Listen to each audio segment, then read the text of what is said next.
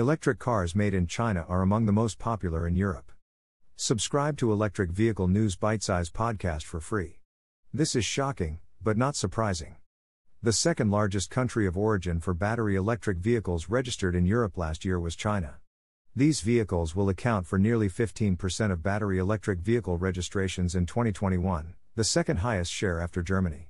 China's origins precede other European countries such as France, where battery electric vehicle production is ramping up significantly.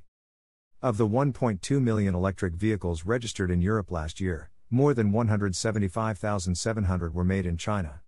That doesn't mean all these cars have Chinese badges. In fact, they only make up 15% of these units, since most of these Chinese made cars are made by Western OEMs. These include Tesla, Dacia, Polestar, and BMW. The growth in sales of these vehicles has been phenomenal. In 2019, only MG, owned by China's SAIC, sold Chinese made EVs. That year, the brand registered 1,738 units. A year later, at the height of the pandemic, MG increased sales to nearly 13,000, followed by 9,755 Polestar, Dacia Spring, and other smaller Chinese brands in Europe. A total of 25,507 electric vehicles made in China were registered this year. In just three years, these vehicles have grown from a paltry 0.5% of the battery electric vehicle market to 14.7%. Meanwhile, German made battery electric vehicles accounted for 17.3% of the market in 2019, rising to 19.7% last year. The share of other countries such as France fell from 21.4% in 2020 to 11.4% in 2021.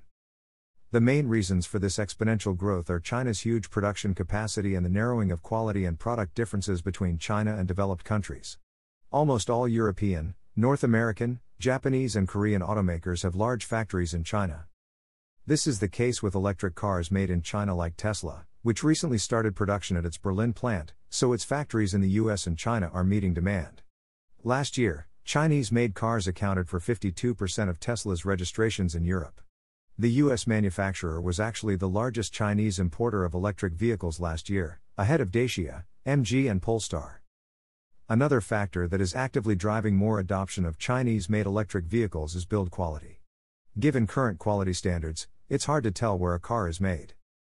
Globalization has forced many OEMs to develop global products and manufacture slash export everywhere.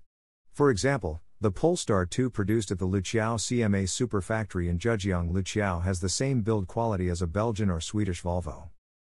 This is just the beginning of the battery electric vehicle wave in China. Unlike the internal combustion engine market, the Chinese have an edge over the West when it comes to electric vehicles.